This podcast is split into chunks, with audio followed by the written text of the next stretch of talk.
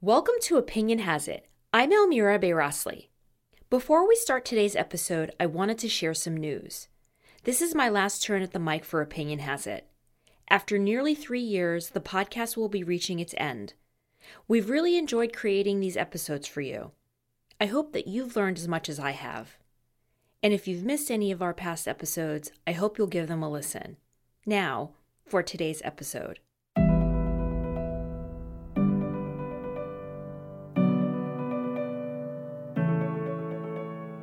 In the Sino-American great power drama, Taiwan has taken center stage. The U.S. and China appear to be entering dangerous territory over Taiwan. It's a flood around the Taiwan Strait. Talking about the giant issue of Taiwan. Main story tonight concerns Taiwan. Taiwan may have its own constitution, democratically elected leaders, and even armed forces, but most of the world doesn't recognize it as a sovereign country. That's because of pressure from China. According to Chinese leaders, Taiwan is an illegitimate breakaway province destined to be reunified with the mainland. And lately, China has seemed intent on hurrying destiny along. Taiwan's leader Su Tseng-chang says that the island needs to be on alert in response to what he called China's over-the-top military activities and violations of regional peace. He was speaking after a 4-day period in which nearly 150 Chinese warplanes flew into Taiwan's air defense zone. Never before have so many Chinese planes come so close to Taiwan.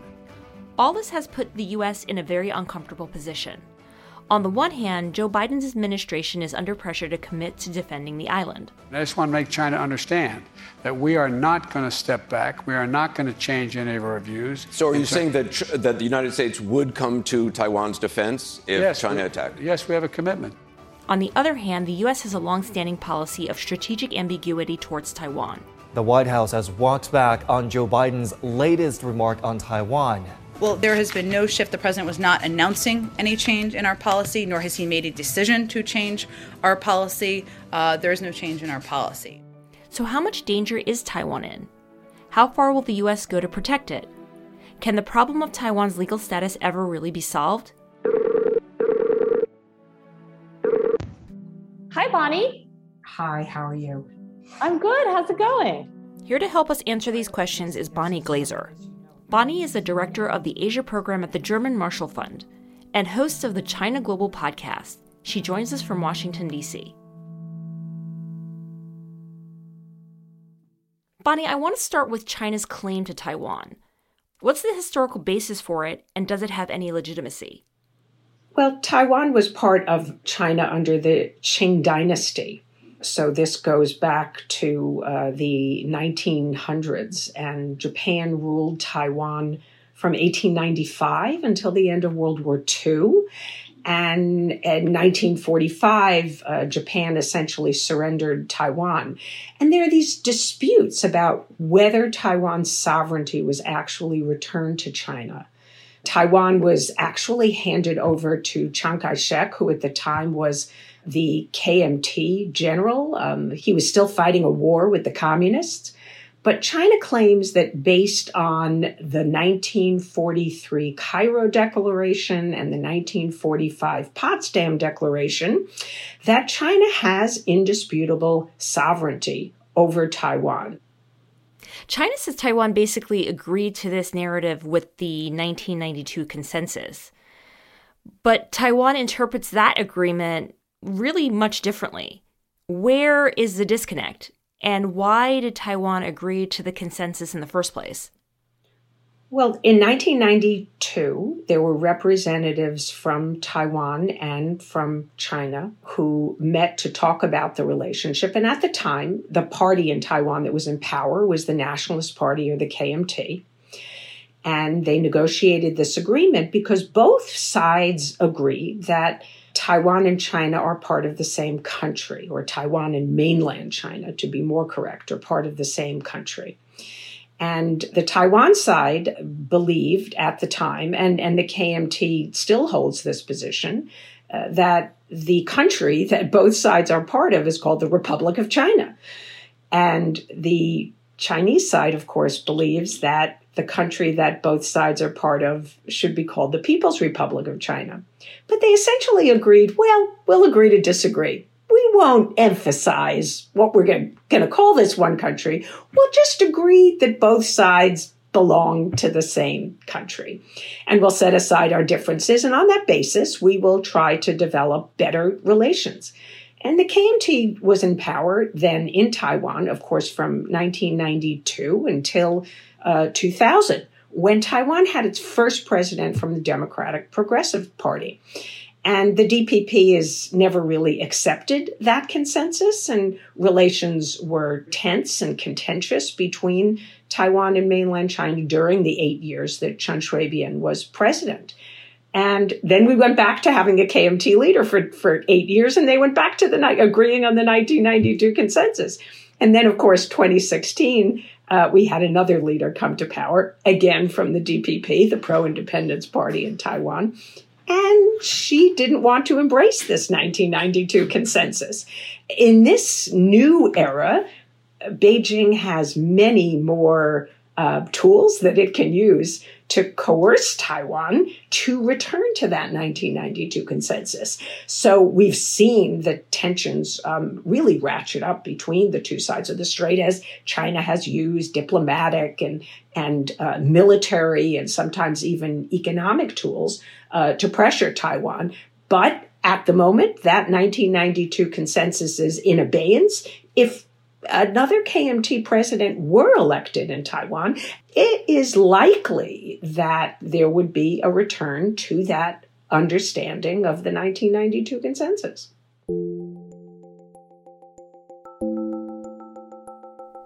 While Taiwan's position has shifted over the years, China has remained steadfast in its commitment to reunification. But it's also allowed the status quo to persist for decades. Now, this seems to be changing. The new Chinese leaders revealed, led by President-in-waiting Xi Jinping. Since President Xi Jinping came to power in 2012, China has taken a tougher approach to sovereignty issues. The most extreme example is Hong Kong. To Hong Kong now, where protesters are once again gathering to voice their fury at a highly controversial bill that would allow extraditions to mainland China. They shot tear gas and pepper spray, swung batons, and fired rubber bullets. There are growing fears the Chinese government may use the military to crack down on protesters in Hong Kong. The ruling Chinese party imposing a new national security law on that city. It's meant to crack down on any opposition to the government. We knew this was coming, but details of the legislation were only published after it came into effect. With record numbers of Chinese military planes entering Taiwan's air defense identification zone, it increasingly looks like the island could be next. Xi Jinping's immediate goal is to prevent Taiwan independence. Of course, Taiwan is, we could agree, I think, perhaps de facto independent country, but it does not in legal terms have an independent status.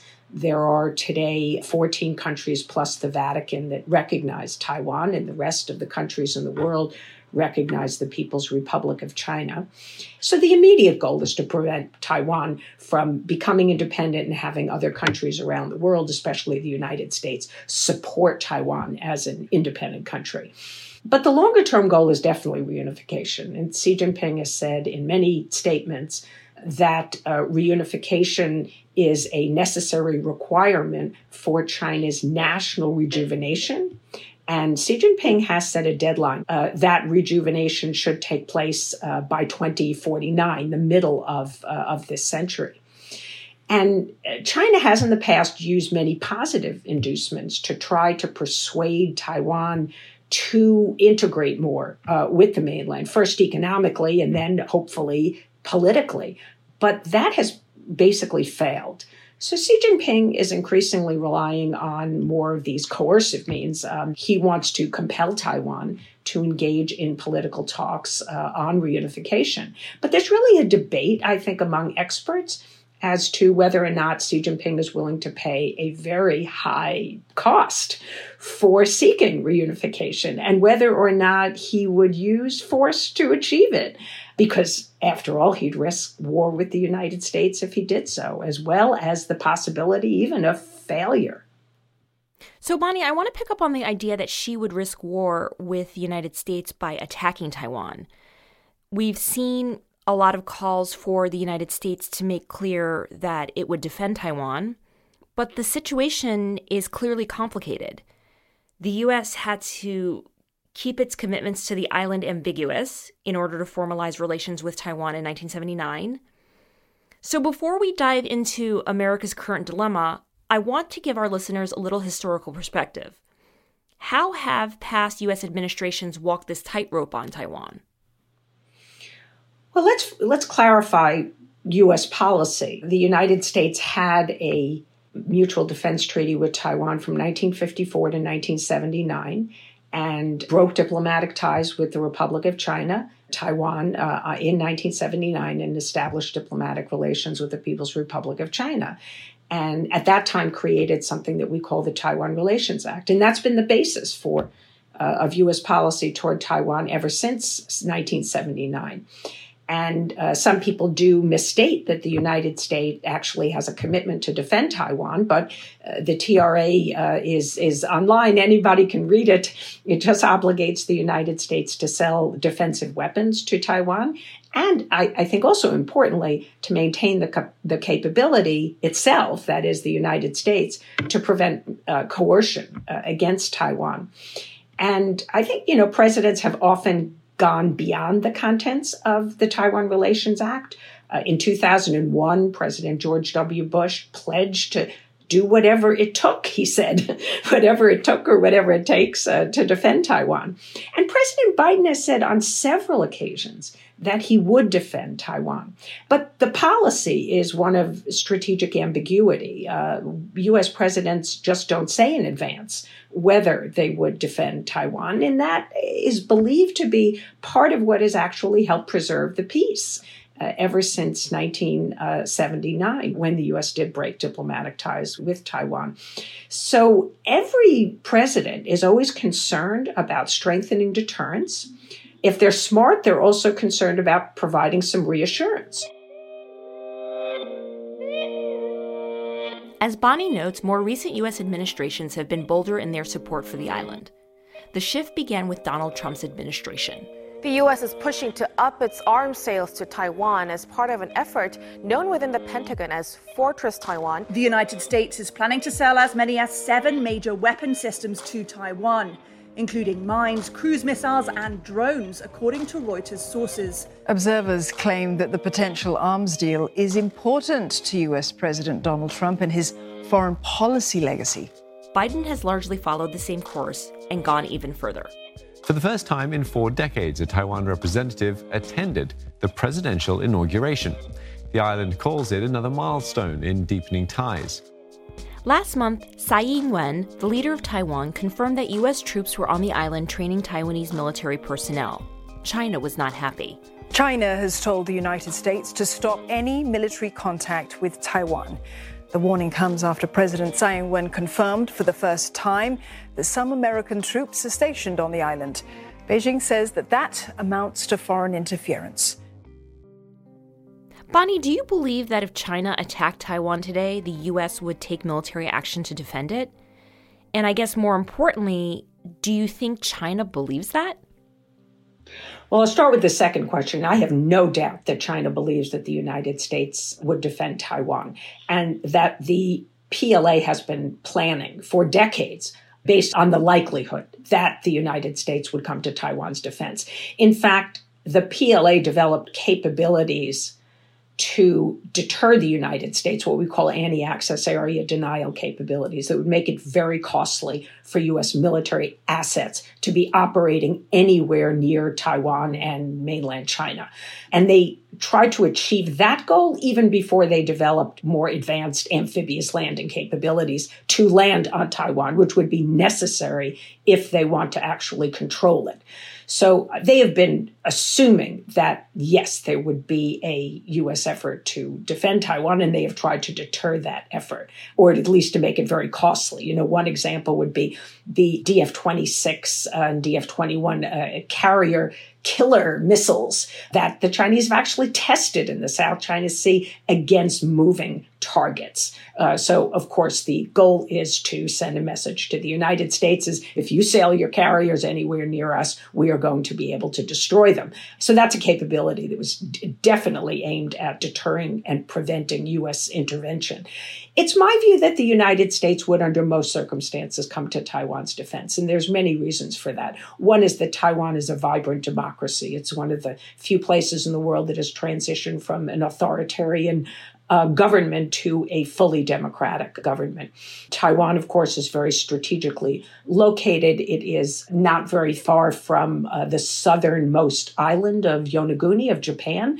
And Japan sees Taiwan as a potential existential issue for Japan's security, so that if Taiwan were taken over by China, that would just be seen as an existential threat by Japan. And we, of course, have commitments to Japan under our security and defense treaty with Japan.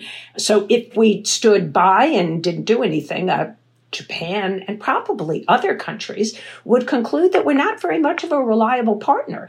How can we say that we have extended deterrence, for example, which is both conventional and nuclear, if we have not actually come to the defense of Taiwan when it was under threat, should that scenario occur? So I think that's another main reason why the United States is likely to come to defense if the Chinese threaten to attack.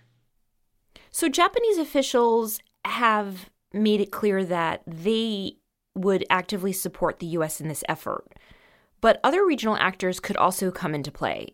And we've recently seen Japan, the United States, and other Asia-Pacific democracies like Australia ramp up security cooperation to contain China. How might these trends affect China's calculations when it comes to Taiwan?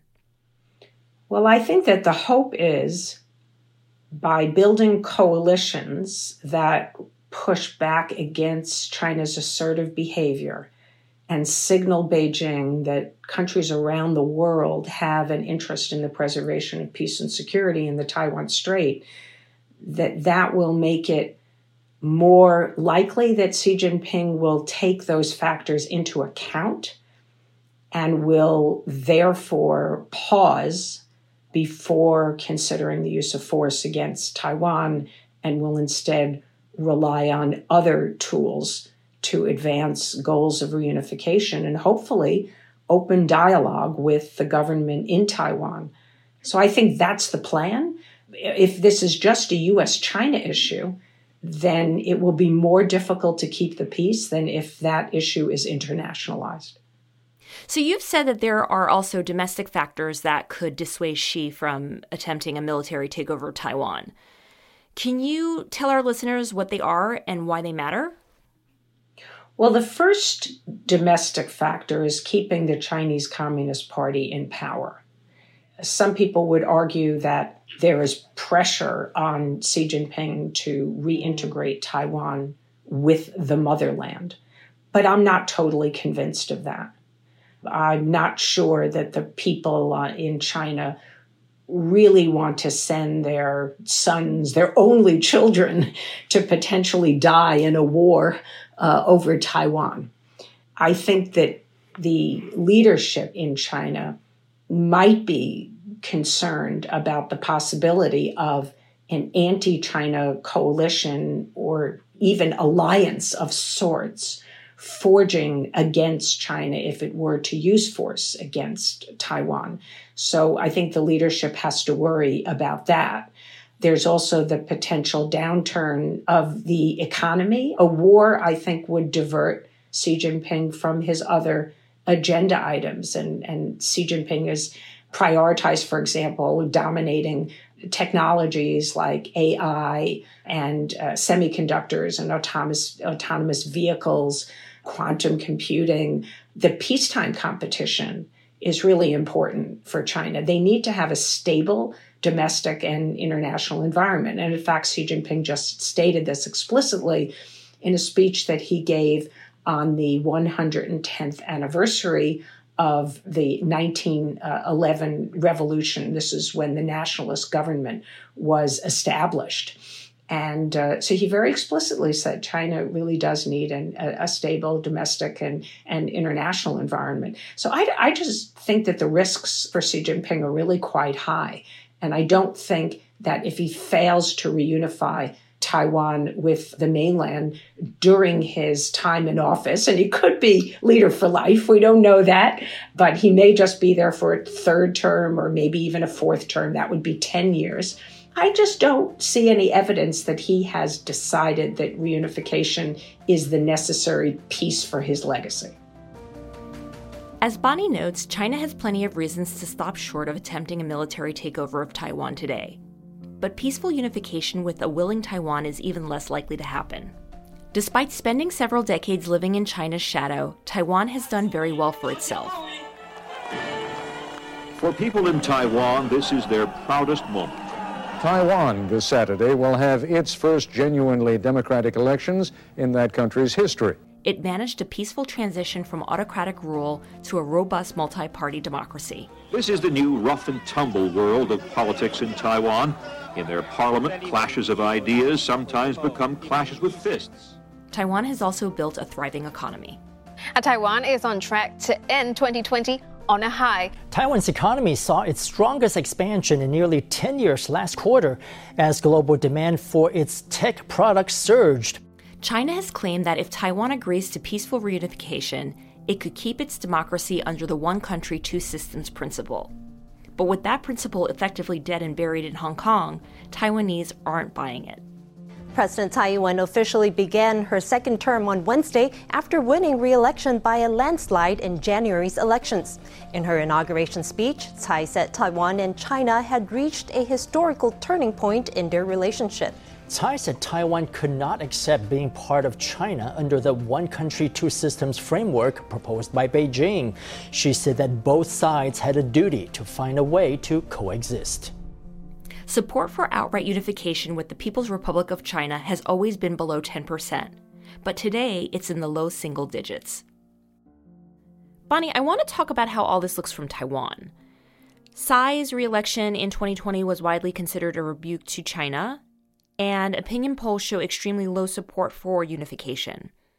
What relationship do the Taiwanese people want with China? Well, that's a great question. The Taiwanese people for a long time really wanted to have a good relationship with China. They wanted more trade, economic relations. Students wanted to go there to study. The salaries for young people were higher in mainland China, and people felt that they had a better future. Lots of people went. There's over 1 million Taiwanese living in mainland China. The investment is huge over the course of decades. There's billions of dollars have been invested, and many Taiwanese companies that are indispensable to mainland China's economy, like Foxconn and Taiwan Semiconductor Corporation, for example. And they have huge factories, in China, producing parts for iPhones and cars and batteries and things of that nature. And the Taiwanese people for a long time really supported that. But in 2014, there was an effort by the prior president, who was under the KMT, he was Ma Ying-jeou, and was really trying to push greater economic interdependence between the two sides, and particularly a new economic free trade agreement. And there was a backlash in Taiwan. Some of the younger people took control of the legislature. This came to be known as the Sunflower Movement in Taiwan. And since then, there's been quite a bit of wariness about excessive economic dependence. And if we include Hong Kong, almost 44% today of Taiwanese exports go to mainland China and Hong Kong and Macau. And that's just excessive, I think, for any country. So President Tsai has been trying to reverse that. She has been pursuing what's called the New Southbound Policy to develop more economic relations with Southeast Asia and South Asia. They made some headway before the pandemic, but I think the pandemic has set them back a bit, though this is an important goal that I think she will continue to push for. When she was running for re-election, her poll numbers originally were really quite low. There was a lot of dissatisfaction, not only in the opposition party among people who supported them, but also within her own party of some of her policies. And then came Hong Kong, and President Tsai Ing-wen, as she was running for re-election, really pointed to what was going on in Hong Kong and said, wow, this is really a threat to Taiwan. We could be next. And it was really successful. So, you know, the question going forward is after she finishes her second term, which by law, Taiwan's president can only serve 2 four-year terms each. And so we don't know, is Taiwan going to get another DPP president? Is it going to get a president from the KMT? The KMT has struggled to win support from young people, and they've struggled to put out a vision that is appealing because, again, since the attitudes now toward mainland China have changed, what is the KMT going to run on? In the past, they have actually supported reunification with China, and very few people in Taiwan want that. So they need to redefine themselves and put out a vision for Taiwan that is more than what they have put forward in the past. But I don't rule out that there could be another KMT president in Taiwan, either in 2024 or in 2028. The people of Taiwan today are not completely happy with their current president, Tsai Ing-wen. It is very much like the United States, a democracy, and there are so many issues that are controversial that have led to diminished support for her. Whoever is in power in Taiwan, Xi Jinping's perspective will stay the same. For him, reunification is only a matter of time. Now, alarm bells are ringing in Taiwan. Chinese President Xi Jinping says the island's reunification with China will happen at some point. He said peaceful reunification was the ultimate goal, but warned Beijing wasn't afraid to use force if necessary. He added that Taiwan's independence would lead to disaster. And military force isn't the only lever Xi can use to encourage this outcome. China is upping the ante on Taiwan. Amid rising cross-strait tensions, China's Taiwan Affairs Office spokesperson announced that those who are die-hard supporters of Taiwan independence will be punished according to the law. China has now decided to sanction the top Taiwanese officials after accusing them of being stubbornly pro-Taiwan independence. This is the first time China has explicitly said it would punish those who support Taiwan's independence. Blacklisted companies and people would be barred from the mainland. Some worry that this will make it more difficult for Taiwan to stand up to China. But Bonnie's not convinced. I don't think that there will be much impact of this public naming of Taiwanese who are seen as, they've been labeled stubbornly pro-Taiwan independence by Beijing. There's 3 individuals, Taiwan's current premier, Su Tseng-chang, the speaker of their parliament or legislature, Yu Shyi-kun, and then there's the foreign minister, Joseph Wu. And the Chinese, I think, are just trying to signal that, they want to signal their people that they can control what's going on in Taiwan. And there's really no danger of Taiwan independence. As I said earlier, their top priority is to prevent Taiwan independence.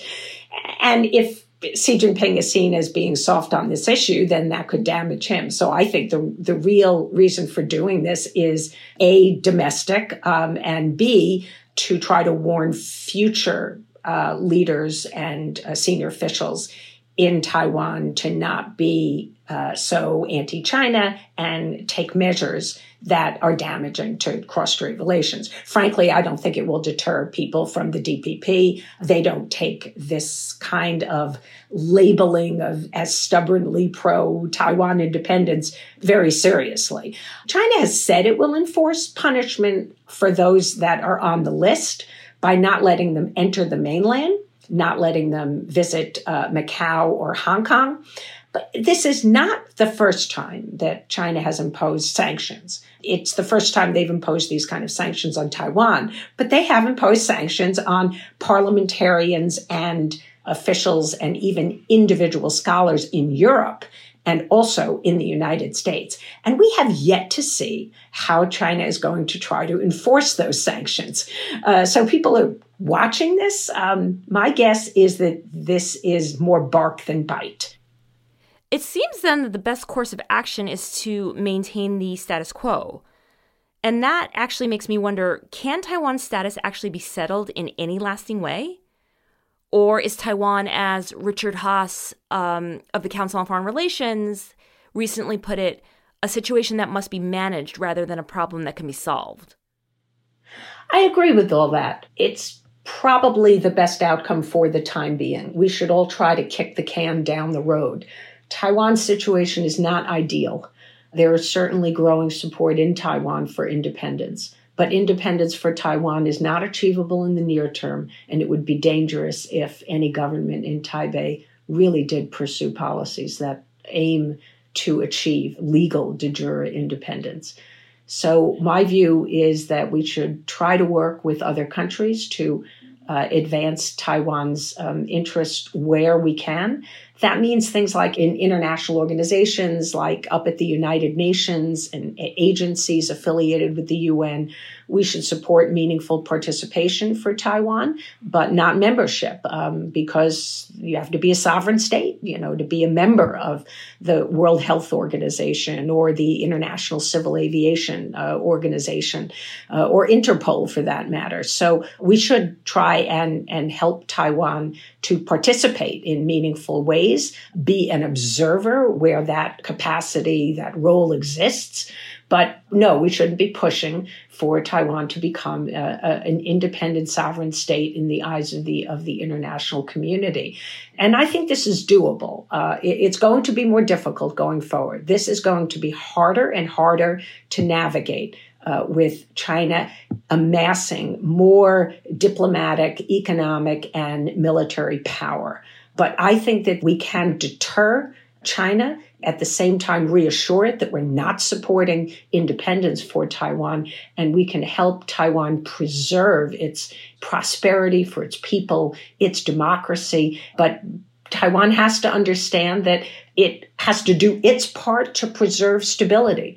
And President Tsai Ing-wen of Taiwan completely understands that. The problem is that we don't know whether there is a future ruler, a potential candidate for president in Taiwan who will manage this relationship with China as carefully as she has. Bonnie, thank you. Thanks for having me. That was Bonnie Glaser, the director of the Asia program at the German Marshall Fund and the host of the China Global Podcast. And that's it for this episode and for Opinion Has It. Thank you for listening. To find out what else is going on at Project Syndicate, follow us on Twitter. Just search for @prosyn, that's PROSYN. Until we meet again, I'm Elmira Behrasli. Opinion Has It is produced and edited by Kasia Brusalian. Special thanks to Project Syndicate editors Whitney Arana and Jonathan Stein.